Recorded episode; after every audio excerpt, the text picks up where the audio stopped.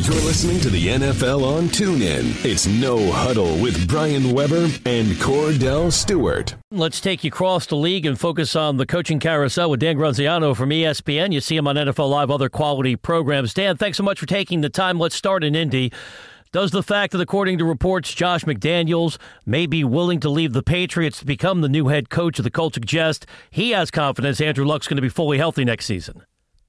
Yeah, it does to me. I certainly wouldn't take that job if I weren't certain of that. But, but I mean, I guess I just wonder how certain you could be. Like, even if you get all the reassurances from the doctors and the team, you know, the, the team as recently as August was expecting him to play at some point this season, and he didn't. So uh, it seems risky to me, or else maybe he just really likes Jacoby Brissett, who he knows from New England. But uh, yeah, I would think that if, if McDaniels is going there, and the indications are that he will, uh, that he has received sufficient, confident answers about uh, Andrew Luck's prognosis.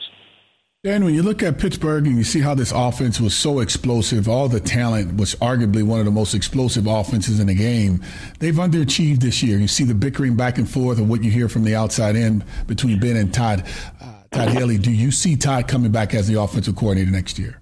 I, that's a good question. I, I think you know with the contract up and all this noise about it, I, I guess if I had to bet one way, I would say probably not. But you know the two questions there are: who is Pittsburgh have in mind to replace him if they're making a move, and where is he going if it's him that wants to make the move? Right now, you know, is he going to go? to Arizona and be an offensive coordinator if Mike Munchak gets that job. You know, so there may be some things in the works there, but uh, it sounds like that could they could be headed for a parting there, and if that's the case, um, you know, I, it's fascinating to see. I'm sure people will climb all over each other to get a chance to be an offensive coordinator for a team that has Ben Roethlisberger, Antonio Brown, Le'Veon Bell. I mean, right? Like that wouldn't you? That that offensive line. I think that would be a pretty desirable job. So um, we'll see. I, I also wonder what it means in terms of what they'll want to do going forward because you wouldn't think they'd want to change what they're running on offense, um, considering how successful it's been. But uh, but it does seem like that could be headed for a split there in Pittsburgh. Yeah.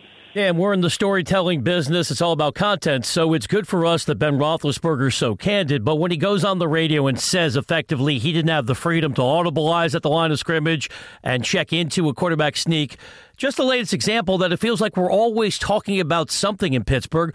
Why do you think yeah. we have drama to dissect all the time when it comes to the Steelers? First of all, I'm a little skeptical about that uh, about that claim by Ben on the radio. I, I, I find it difficult to believe that a quarterback with his level of experience and success doesn't have the freedom to audible. But uh, that aside, in answer to your question, you know, you have big personalities. You have you have people who uh, are, are confident in what they do and confident in in you know expressing what they think about what they do. You have a Pittsburgh locker room. I spent a week there last last week.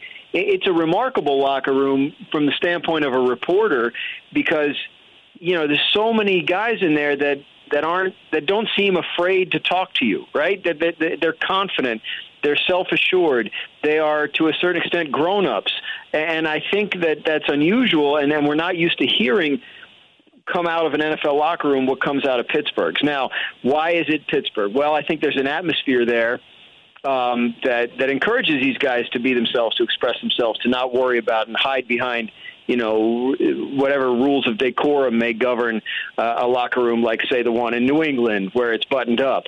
Um, and I also think you know you have a you have a, a, a feeling at the organization that the coach Mike Tomlin can can handle it. Like if a distraction does pop up because of something somebody says uh, or something somebody does, uh, that that Tomlin can get a lid on it and and communicate effectively. Hey guys, it's all well and good. Say what you want to say. Be you.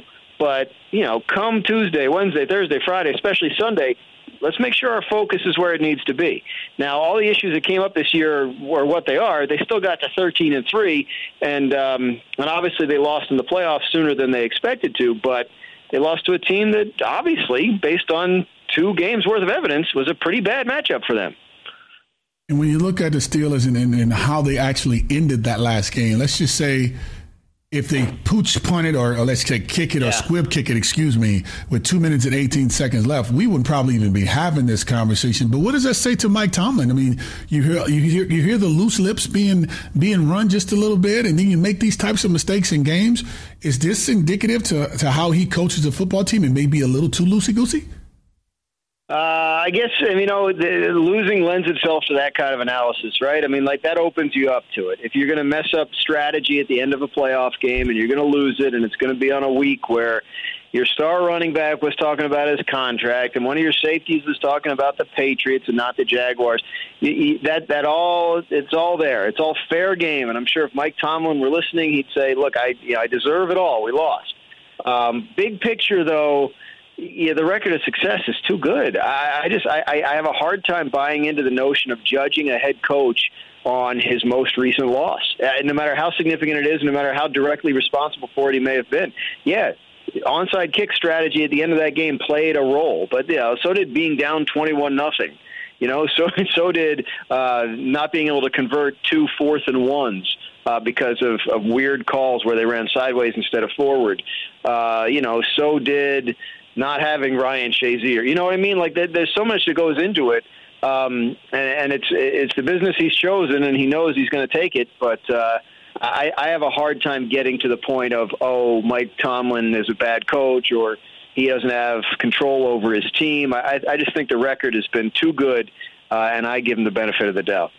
Taking you around the league with Dan Graziano of ESPN. Dan, I guess we should wait until we get the outcome of the Super Bowl, but you know how it works in our business. We got to spin it forward. No, no, let's yeah, yeah. Baseless speculation and just wild prognostication. Yeah. How do you think the Vikings are going to handle Case Keenum's contract situation?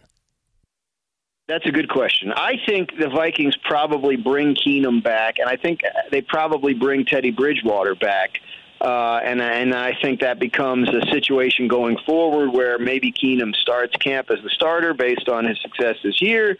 Maybe if he doesn't sustain that success, the contract is structured in a way that that uh, that enables the Vikings to get some relief, and maybe Bridgewater is there as a guy that they think still think highly of. Uh, a lot of it depends on what Keenum wants. You know, is he going to want to? Let's say he goes and wins the Super Bowl. Uh, going? Is he going to want to max out his next contract because this is peak value for him? Um, and if that's something Minnesota is going to want to commit commit to.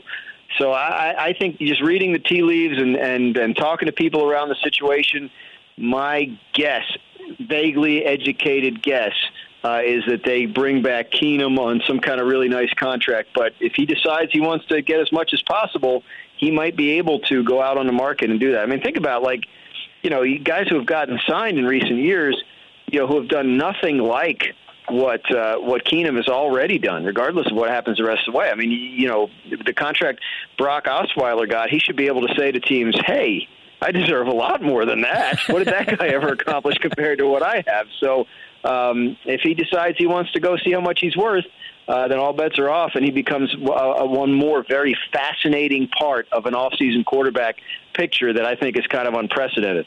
What about Blake Bortles in Jacksonville? Did, did the last yep. game pretty much solidify his opportunity to maintain being a quarterback, and not just because he played well, but just because the organization believes in him and looking at how they play the game defensively, running the football? Blake Bortles just don't screw it up.